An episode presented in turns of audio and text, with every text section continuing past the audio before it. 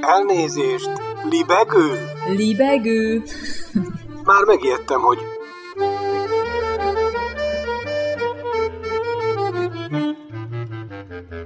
Üdvözlöm Önöket! Ez itt a Libegő újabb szellemröptető műsora. Balázs Attila vagyok, kívánok jó szórakozást!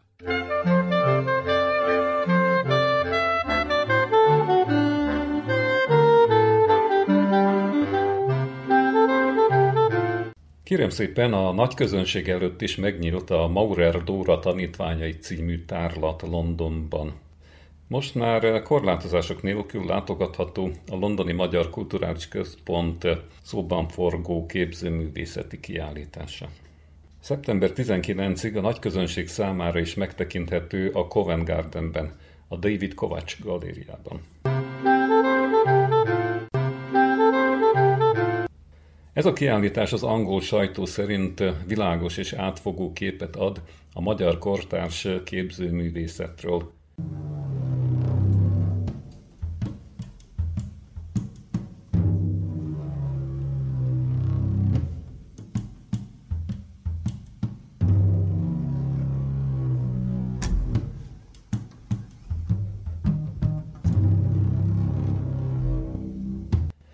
Tárlat kulcsfigurája, ugye találjuk ki, az ikonikus művész Maurer Dóra, aki hatással volt a mai magyar képzőművészetre, és aki olyan művészek generációit nevelte fel, akik tovább viszik az örökségét és gazdagítják a nemzeti képzőművészeti szcénát. A dolognak múltja van, ahogy Vince Máté a Londoni Kulturális Intézet igazgatója kifejtette, Emlékeztetve, hogy két éve, 2019. augusztusában nyitott meg a Tét Modernben Maurer Dóra önálló tárlata külgazdasági és külügyminisztérium támogatásával.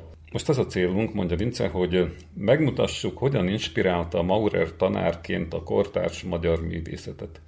Ebben nagyszerű partnereink a képzőművészeti vásár műfaját Budapesten meghonosító, idén 10 éves Art Market Budapest és a Dobosi Aukcióházból is ismert Kovács Dávid, azaz David Kovács, aki saját galériájával tavaly robbant be a londoni köztudatba. Így Vince Máté, tehát a Londoni Kulturális Intézet igazgatója, mi meg azzal folytatjuk, hogy Maurer Dórát a kísérletezésre való nyitottság, a segítőkészség, a közvetlenség jellemzi. Hiszi, hogy a művész stílusa a megfigyelési folyamatok eredményeként fejlődik, a fiatal művészek felé tanúsított nyitottsága magyar művészek generációit inspirálta. Magyar művészek nemzedékeit inspirálta, akik tudásért, tanácsért, támogatásért fordultak hozzá. Írta a tárlattal kapcsolatban a Little Observations portál. Kiállításon többek között Cilt Mária, Cserni Márton, Nagy Barbara, Szegedi Maszák Zoltán, valamint a Volszki András művei láthatók. London, Covent Garden, magyar kiállítás. 可以的。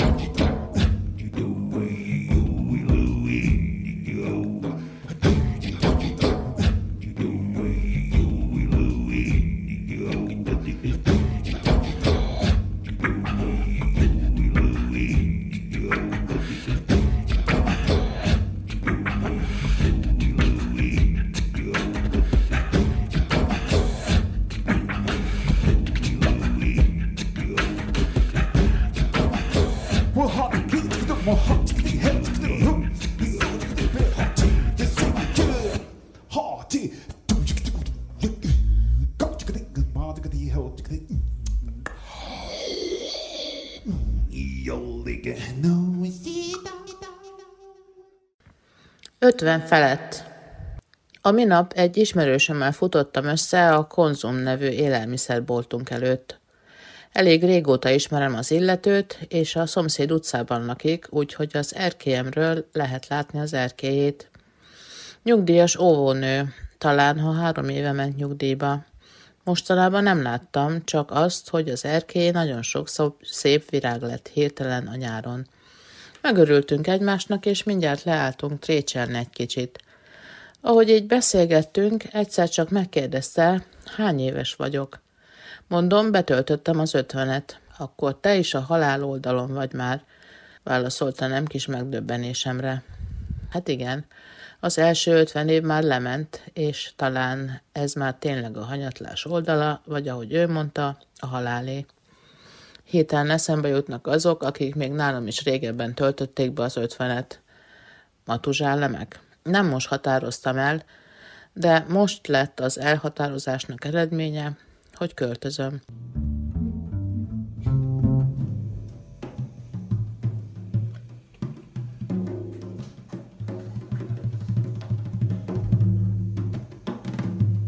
Kilenc éve álltam be a bérlakást igénylők sorába Üpszalában.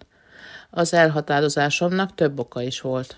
Az egyik nyomósok az, hogy a lányom is ott lakik. Aztán egy kultúrvárosba vágytam, és Stockholm is közel. Meg aztán a korral sokasodnak a testi-lelki bajok is, úgyhogy a nyugati parti számüzetésnek, vagy 18 évig tartó nyaralásnak immáron vége. Pakolok. Kis doboz, nagy doboz, szemetes zsák, ragasztószalag filctól, zsinór, hullámos papír, újságpapír. Mindez kell, ha be akarom csomagolni az egész 18 évet. Persze nem ugyanazon a helyen éltem ez alatt az idő alatt, tehát volt már szelektálás, hiszen az ember gyűjtögető fajta, a sok felhalmozott cuccot ki kell válogatni minden egyes költözés alkalmával. Legutóbb nyolc éve költöztem, akkor ebbe a csinos kis manzád lakásba. Pompás kilátással egész Strömstadra és a tengerre. Kiültem a domtetőre, onnan néztem szerteszét, hallgattam a fák lehulló levelének lágyneszét. De közben megöregettem, és gyalog felmenni a negyedikre, mert lift nincs, már nem megy olyan könnyedén, mint nyolc éve. Főleg akkor éreztem ennek a hátrányát, amikor el volt törve a lábszáram. Szóval arra is gondolnom kell, mi történne, ha leesnék a lábamról megint, és megbetegednék. Vagy hogyan oldanám meg a bevásárlást, ha hirtelen megszűnne a házhoz szállítás. Autóm nincs, és dombolnakom. Tél nem olyan vicces a hegyoldalon lecsúszni, amíg nincs felsózva vagy elkotorva a járda. És az igazat megvalva, hegyre fel, már lihegve megy.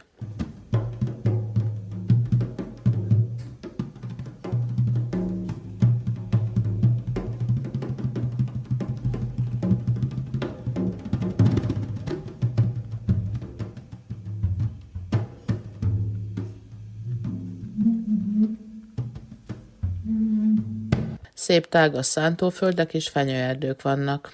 Üpszala környékén kevés a domb, sok a biciklis. Az új kis lakásom szinte más annak, ahol most lakom, de a földszinten van.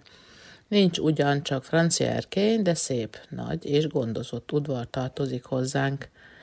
Az ablakom a kis erdőre nyílik, a közelben van egy hatalmas tó, ahol nyáron strandolni lehet, a belváros pedig fél óra városi busszal ahol pedig tudjuk, ott az egyetemi könyvtár, a Carolina Rediviva az ezüst Bibliával.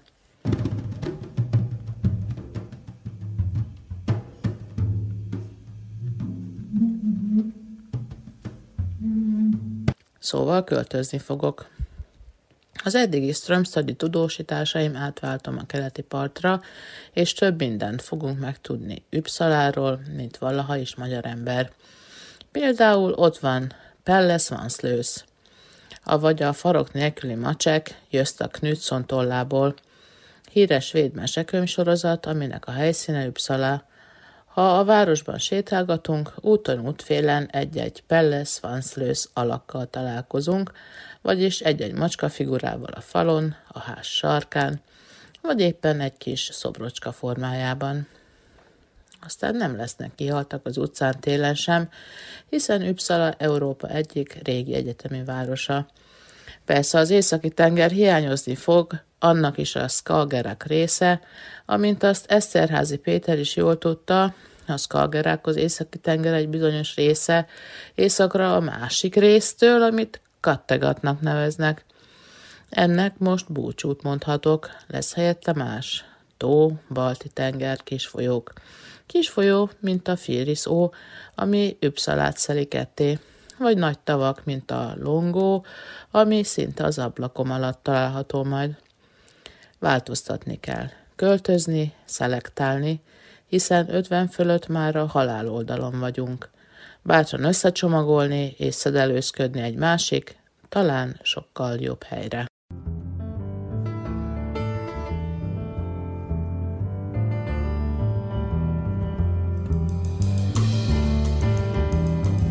Életem Svédországban. Természetesen Szeles Juditot hallották. Zene Arild Andersen az ottani szomszédságból.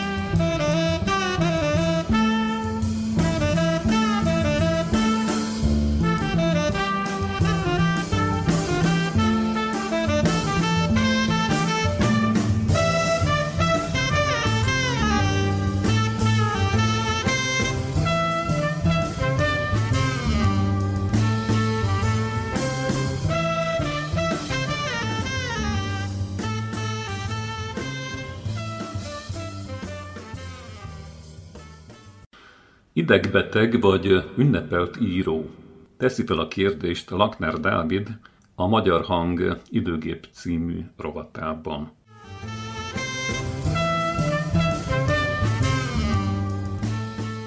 alkalmából, hogy 20 éve hunyt el Mészöly Miklós, akinek kerítés kiállítást rendezett az MMA, és erről és erről szóltunk már elmúlt műsorunkban. És egy idézettel kezdi Lakner, azt mondja, hogy nem éreztem, hogy felülről beszélne, ha bár tapasztalata és műveltsége jóval megalapozottabb volt, termetre is nagyobb. Így emlékezett tehát Mészői Miklósról egykori tanítványa és jó barátja, Nádas Péter a Károly Csabának adott idei interjújában. Sokat köszönhetett a nagymesternek Nádas, mondja Lakner, pályája kezdetén Mészői egyengedte útját, ahogy egyébként sokak másokét is. Akárcsak baráti jó tanácsokkal, a szövegek átolvasásával, esetleg egyenesen a külföldi közönségnek való ajánlással. 1979-ben egy bécsi irodalmi este mutatta be Bereményi Géza mellett a Péterek nemzedékét, azaz Eszterházit, Nádast, Lengyelt és Hajnócit. És nem is csupán a legújabb magyar iskolára figyelt oda, de a nemzetközi tendenciákat is folyamatosan követte, rezonált azokra. Mint Szolnár Dávid írta, a nemrég megjelent Mészőről szóló nagyévű monográfiája előszavában, két abszurd drámájával azonnal reagált a párizsi Théâtre de l'Absurdre, közben az egzisztencialisták magyar hangjaként jelent meg, majd a francia új regényt is azonnal lekövette, sőt úgy gondolta, hogy ha Garcia Márqueznek sikerült Kolumbia karibi partvidékének helyi történeteiből világirodalmat csinálni, akkor erre Közép-Európa múltja, kultúrája is tökéletesen alkalmas. Az életmű a vége felől nézve is rendhagyó. Nála az úgynevezett öregkori műveket sem az összegzés, a meglévő elmélyítése és betakarítása jellemzi, hanem az újabb impulzusok keresése, tehát hangsúly az újabb impulzusokon. Mészöly, akit Szolát kora egyik legeurópaibb szerzőjének nevez, nem félt újítani akkor sem, amikor a legtöbben csupán a túlélésre játszottak, és igyekeztek biztosra menni. Persze, emiatt aztán nem is volt kikövezve az útja, pályája kezdetén különösen igyekeztek gáncsolni, hát igyekezték gáncsolni őt. Mésző Miklós nagyon eltérő jellegű műveket írt egész életében, rá sem ismernénk talán pályakezdő hangjára. A Vadvizek című elbeszéléskötet látomásos emlékezéseire, nyomasztó történeteire. Következett aztán a Sötét Jelek 1953, nem, elnézést, hogy is van, 1957-ben benne már a világháború iszonyú tapasztalatával, közvetve pedig a forradalom körüli évek hangulatával. Ja, amiről persze egyértelműen nem beszélhetett a szerző, de hatalom ábrázolása már itt rendkívül erőteljes, jellegzetesen mészei volt. Csak épp egy solymász kis közösségen belül mutatta be, hogyan működhet észrevétlenül a céltalan erőszak, a teljesítmény értelmetlen hajszolása. Meg is kapta magáét a magas iskola írója, a Népszabadság 1958. február 8-ai számában. Kemény György kritikus azzal dorongolta le, mármint a következővel, hogy a kétértelmű ködös szimbólumok nem állnak egyedül a kötetben. Hasonló célzások, zagyva és hazugbeállítású helyzetek előfordulnak az író más elbeszéléseiben is. Az ilyenfajta úszító írásoknak pedig nincs helyük a magyar könyvkiadásban. Jó volna, ha Mészöly Miklós nagyobb erőfeszítéseket tenne arra, hogy felfogja az igaz, valóságos összefüggéseket. Ugye idáig Kemény György, keményen, aztán ismét szolát, az eltérő pályaívek szomorú tanulságául szolgáltak annak, hogy még a legnehezebb körülmények között is a szabadságot, nem pedig a rendszer kiszolgálását érdemes választanunk. Míg ugyanis Mészői a 80-as évek ellenzékének hőse, majd a rendszerváltás után az ország egyik legünnepeltebb szerzője lett, addig kemény, 43 éves korában, 1972 nyarán öngyilkos lett. A Budapest szálló legfelső emeletén lévő kávézóból ugrott le, a torony tetejére azután szereltek fel védőhálót tragikus befejezés állapítódik meg. Mészai persze még, ha meg annyi pályatársát inspirálta vagy elindította az úton, tudott kellemetlen is lenni. Jegyezzük meg, kellemetlen. Hiúságáról Nádas beszélt a fent említett interjújában, ahogy vagy fent elhangzott interjújában, vagy fent idézett interjújában, ahogy arról is. A salus írója harcolt rossz tulajdonsága ellen, de nem mindig sikerrel. És amikor a vendégjárás miatt konfliktusba kerültünk, akkor megsértődött. Utalnádas egy régi incidensre, nem megyünk bele. Hanem, ahogy folytatja Nádas, én viszont úgy döntöttem, úgy megsértődik, ahogy akar, én erről nem veszek tudomást. Én erről nem veszek tudomást. És aztán így is maradtunk. Ő sértett volt, én viszont nem vettem tudomásul a sértettségét. De a barátságnak nagyjából ezzel vége lett. Így hát nádas. Hozzátéve, hogy mesterét megrettentette aztán az emlékiratok könyvének terjedelme, ahogy az is, hogy mindent, amit írt, a nyomában írta, ugyanakkor az ellenére.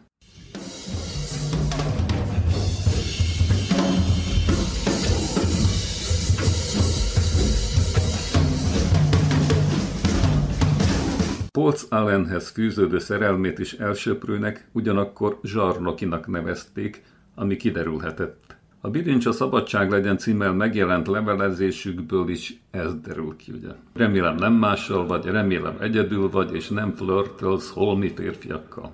Szegezte feleségének minduntalan mészői, de Polc Allen nem volt rest kemény válaszokat adni. Bármikor visszajátsz hozzám.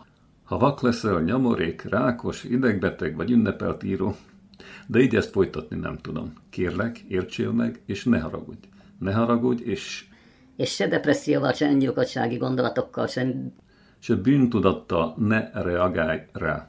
A film című prózamű szerzőjéből ünnepelt író lett, viszont amint Szolát említette, említette monográfiájában, tehát kicsit megkevertük Szolátot és Laknert, tehát Lakner idézi Szolátot, és idézi Nádast is, tehát még egyszer a film szerzőjéből ünnepelt író is lett. Viszont, amint Szollát említette monográfiájában, tehát Szollát, az elmúlt évtizedekben mégis Polc Allen vált népszerűbbi férjénél. Nemrég Szábai Gézának jelent meg róla az Életed Polc Allene című kötete. Az Életed Polc Allen címmel kötete.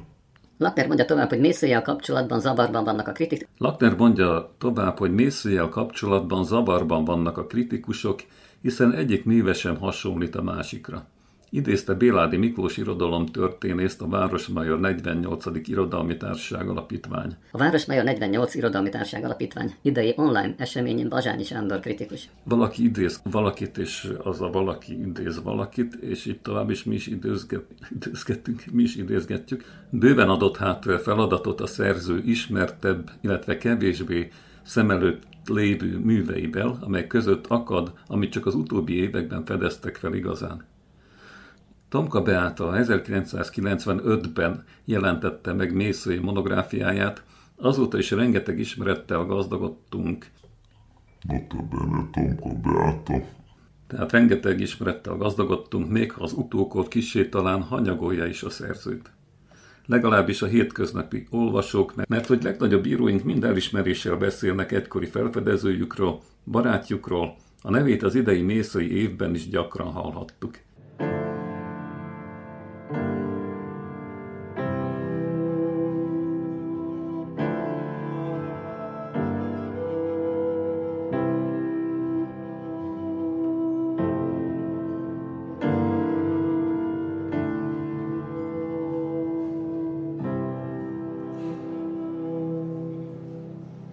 Száz éve született hát az író Mészai Miklós, és most volt 20 éve, hogy 2001. július 22-én távozott közülünk. Alig fél évvel azután, hogy mindenki a 80-at ünnepelte, tematikus összeállítások születtek, például a jelenkor 2001. januári számában, és akkor ott volt olvasható, hogy Eszterházi Pétertől, ott volt olvasható Eszterházi Pétertől, hogy Mészaiország nagyország, nem tágas, de nagyvonalú, gazdag és szigorú, dús és szikár. Sokat éltem ott, és az jó volt nekem. Így kezdte tehát az ország című köszöntését Eszterházi Péter. Jó lenne, ha ma is jelen időről beszélhetnénk. Így zárja a Magyar Hang időgépében megjelent írását Lakner Dávid. Lakner Dávid. Sommerbo, Örlelen, Alabama, úgysem érem keresztül az álmat, úgysem érem keresztül a világot, elengedem most már, nem őrzöm a lángot, csak annyit, hogy neked s nekem elég. Világítsa be az erdő arcodat láthassam, a leszáll az este, és kezed teszed kezembe.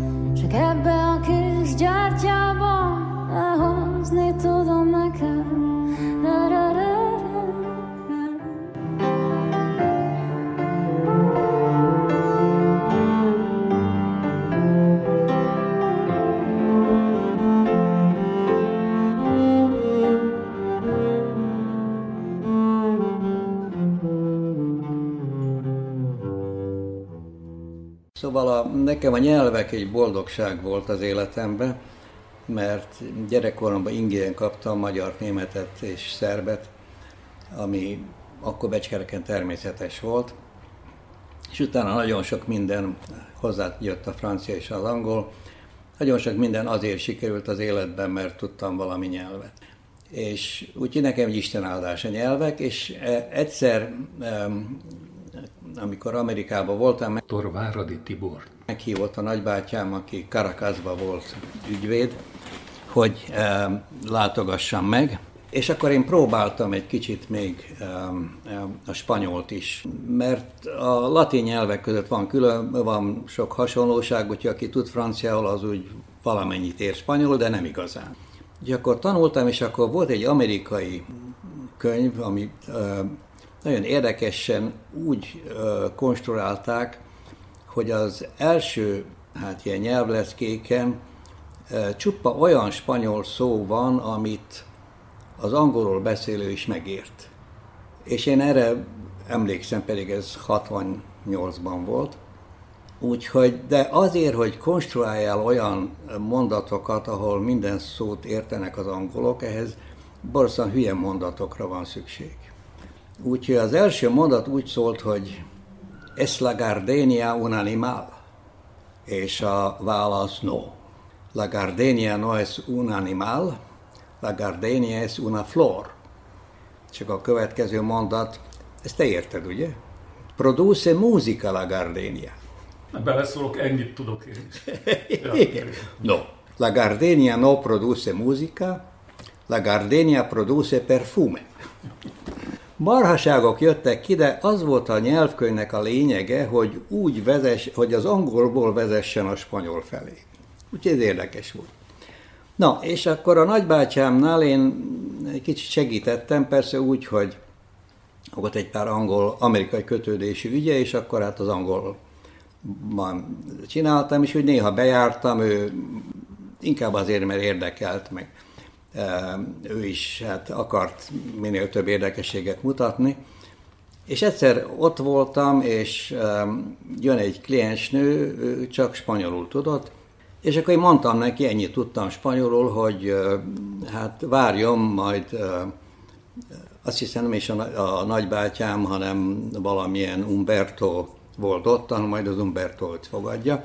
És a, eltelt egy darabig, és akkor úgy próbáltunk, és valamiképpen e, mázlin volt, úgyhogy valahogy olyan mondatok jöttek, amit értettem meg, amit válaszoltam, azt is úgy nagyjából értették, hát közhelyes beszélgetés volt, és valamilyen kis, hát um, szikrázás is alakult, és akkor neki volt egy számomra, lehet, hogy félreértettem, de én biztatásnak éreztem, hogy megkérdezte, hogy um, hány óráig dolgozok. És én uh, hát vissza akartam kérdezni, hogy szabad-e ma este. És akkor ezután talán elmentünk volna egy italra, vagy így. Viszont a szabad szóval nem tudtam. Úgyhogy tudtam, hogy ez franciául liber, meg libertas a latin, és azt is tudtam, hogy a spanyol szavakban nagyon sokszor, nagyon sok az ornamentika. Például a, a benzinkutat úgy hívják, hogy estacionamiento, ami egy, szinte, szinte egy operett. És akkor én gondoltam, hogy a Liber szót is valamiképpen így hát bővíteni kell, és akkor mondtam, hogy usted, usted az maga, se usted libertina questa noche, és a libertina kurvát jelent. Úgyhogy ez egy katasztrófa volt. Dühös lett, kiabálni kezdett, és hát minnyáján tudjuk, akik sok nyelvet használunk, hogy a ha nem vagy tökéletes egy nyelvben, akkor a, a dühösséget kezelni a, sokkal nehezebb, mint, mint, mint érdeklődni, hogy merre van az Andrási út. Úgyhogy én teljesen kifogytam a, a, a spanyolból, és szerencsére az Umberto felszabadult, és akkor dühösen bement a hölgy. És a másik szerencsém az volt, hogy úgy látszik, hogy nem számolt be az Umbertónak erről az esetről, mert különben az Umberto valószínűleg szóba hozta volna velem, hanem ott volt egy fél óráig, én közben baszakoltam valami amerikai iraton, kijött, uh, tüntetően elfordította a fejét tőlem, és ez a történet vége. Ez a történet vége. Hát ez volt. Ez volt. A, így ismertem meg Venezuelát. Várj, ezt a, ezt a témát adom alád, ugye, mert egyébként nagyon érdekes, nem jó így kérdezni, nem is kérdezek, hanem csak rávezetlek, hogy mi volt, amikor mennyi, 30 kilométert lovagoltál, nem, nem ott volt? Igen, erről valamennyit írtam is már, a, a, azt hiszem a valamelyik próza kötetemben. Itten a következőről volt szó, hogy a Karakázban volt egy hullám egyszer, hogy becskerekről az emberek mentek Karakázba és ebbe a hullámba csatlakozott talán még a 40-es évek végén, vagy 50-es évek elején egy Héger Jenő nevű orvos is. Ez egy nagyon érdekes ember volt, mert um, az apámnak közeli barátja is um, egy időben tanultak um, az Ágrábi Egyetemen. És mellesleg velük tanult, ezt azt hiszem említettem neked, egy Szerb László, csáktornyai volt, Őt aztán 41-ben a zsidó származása miatt bezárta Zágrábi ügyvédi irodáját, visszament Csáktornyára, ott akkor magyar hatalom volt, mert az NDH nem foglalta magába a Muraközt és Baranyát, Isztriát sem az olaszoknak ment. És ott egy darabig normálisan élt ez a szerb László, egy született egy lánya is, az Olgica 42-ben, és aztán 44-ben, amikor jön a, a német megszállása Magyarországnak, akkor őt elhurcolják a Bóri bányába. És ott összebarátkozik a Radnótival. Azzal, hogy ő túlélte, egy egészen bizarr módon, amikor súlyosan beteg volt, és ott hagyták. És a Bóri bányában, a Bóri bányát egy francia cég kezelte. Persze nem a, a Petennek és nem a De voltak a franciái.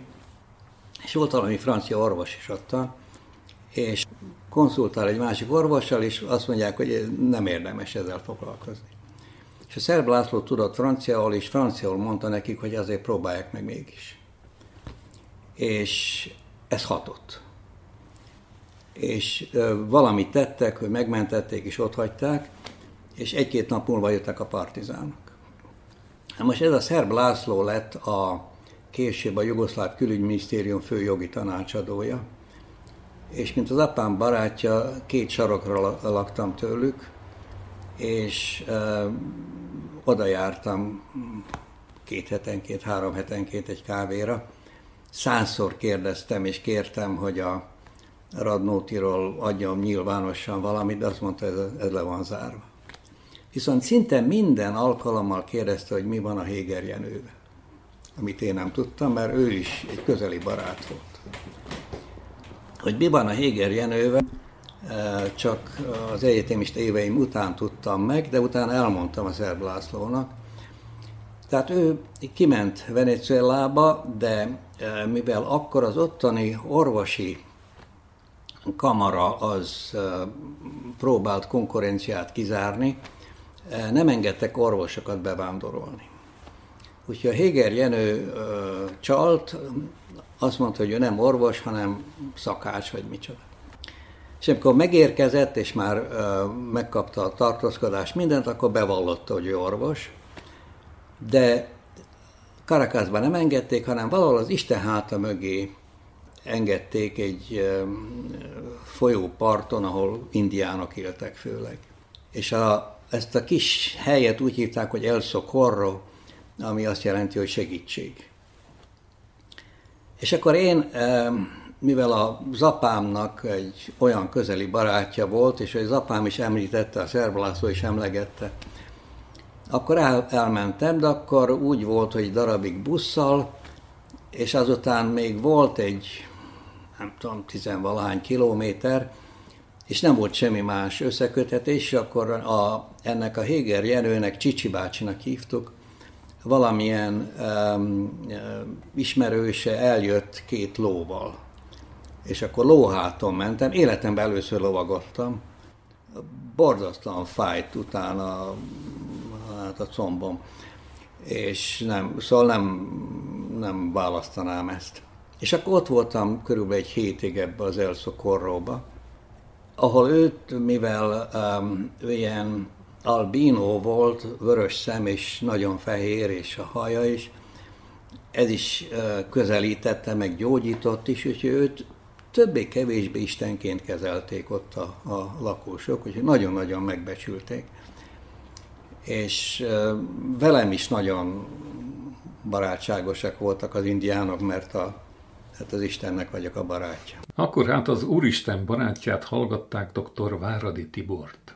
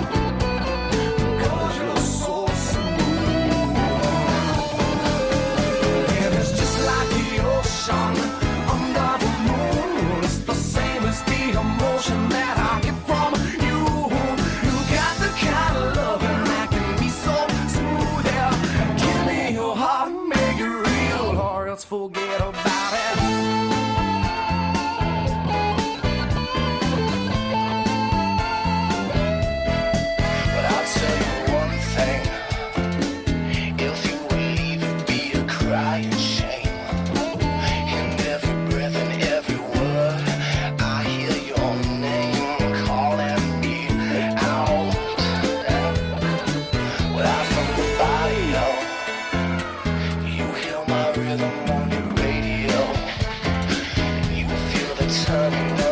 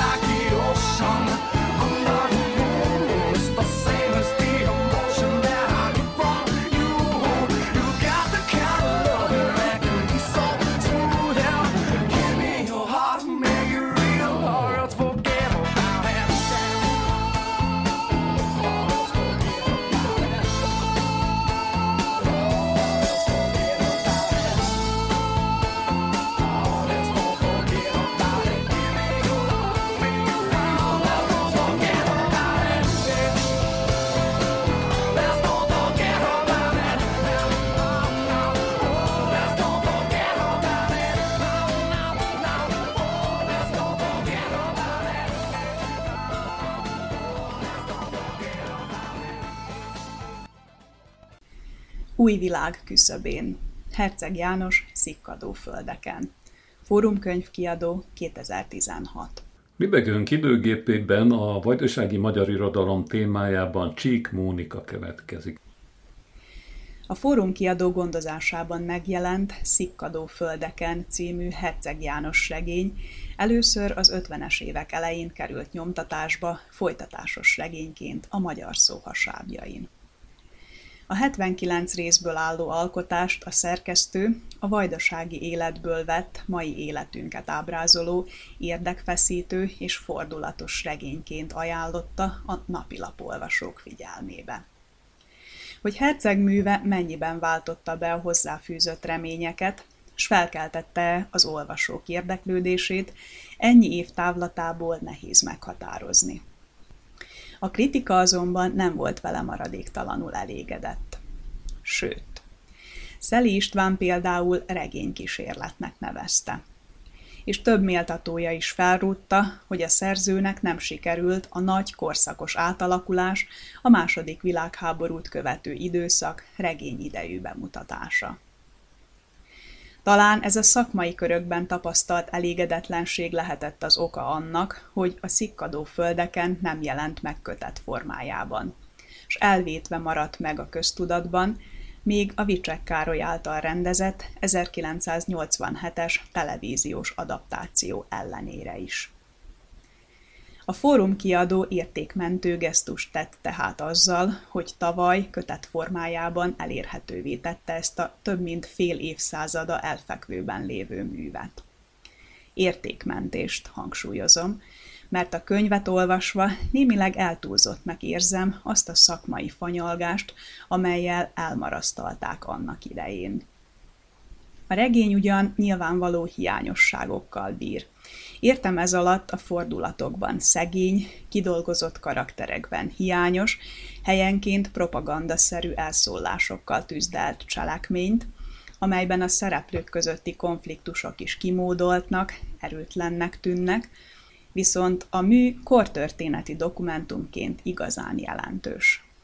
Mondhatni, hercege művével I. és Gyula is szintet üt meg. És nem lehet figyelmen kívül hagyni a szikkadó földeken és a puszták népe irodalmi szociográfiai rokonságát. Igaz, a két szerző ábrázolási módszere eltért. Így és nagyobb időbeli fesztávot ragadott meg, és a puszták népében három generáció korát görgette végig. kiegyezés a század elő és a harmincas évek korát. Herceg pedig egyetlen időbeli történelmi mozzanatra fókuszált, a második világháború végére, amikor idézett, nem csak a németek, a magyarok, meg az olaszok vesztették el a háborút, hanem az urak is. Amikor két hét előtt még nagy vacsora volt fönn a kastélyban, tiszteket fogadott a tekintetes úr, magyar meg német tiszteket. Hajnalig mulattak. Most meg lám, nem csak ők menekülnek, hanem még a tekintetes úr is, aki elmenekült a német és magyar katonaság után, s most azt mondták, egy új világ jön a régi helyébe. Nem lesznek urak többé, nem lesznek szolgák. Idézet vége.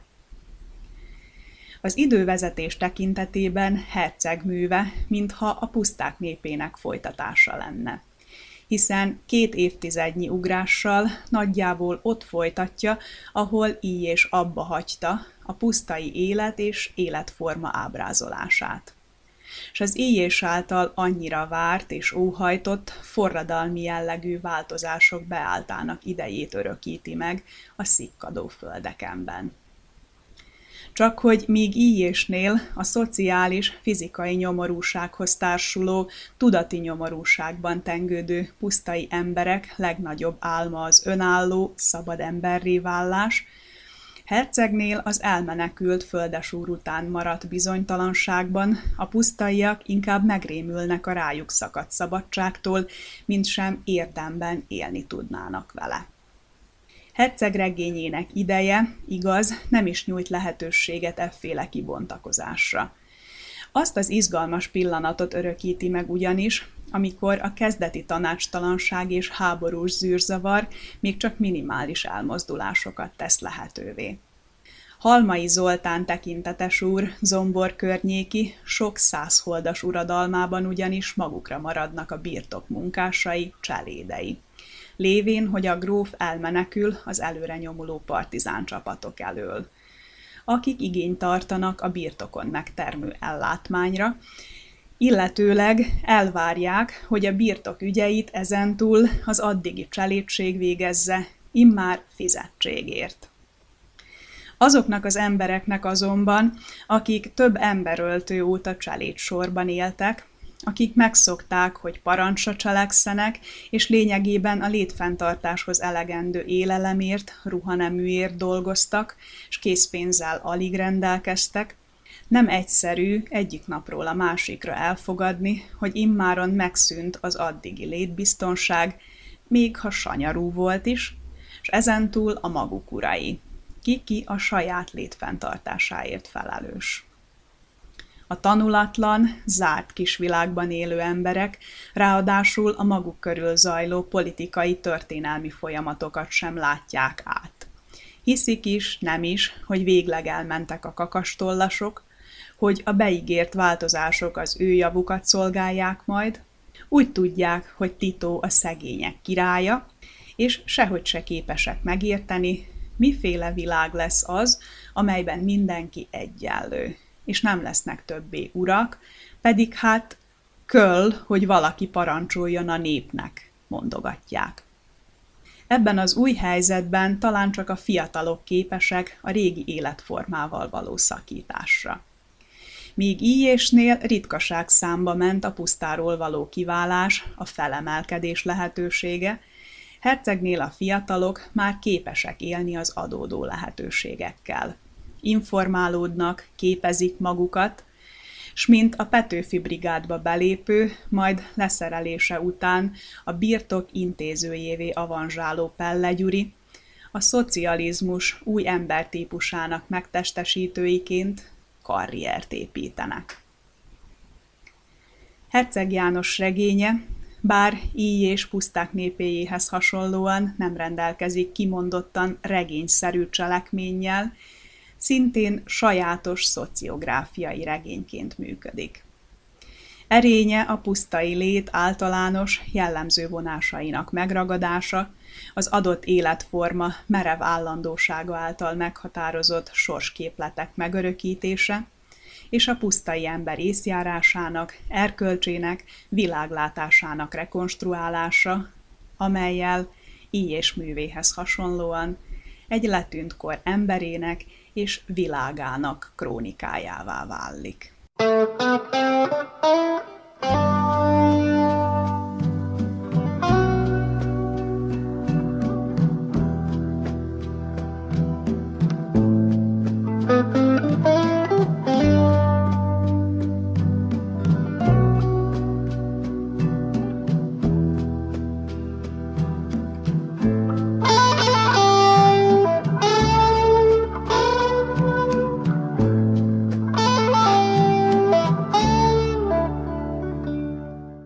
A libegő hercegi időgépével és Csík Mónika grófnővel vége az eheti műsornak. Eheti? Eheti? Eheti? Kérem, éljünk eh, felhőtlenül, de lefolytonos kánikulában. Ezzel búcsúzik Önöktől Balázs Attila. Ugyanilyen okos.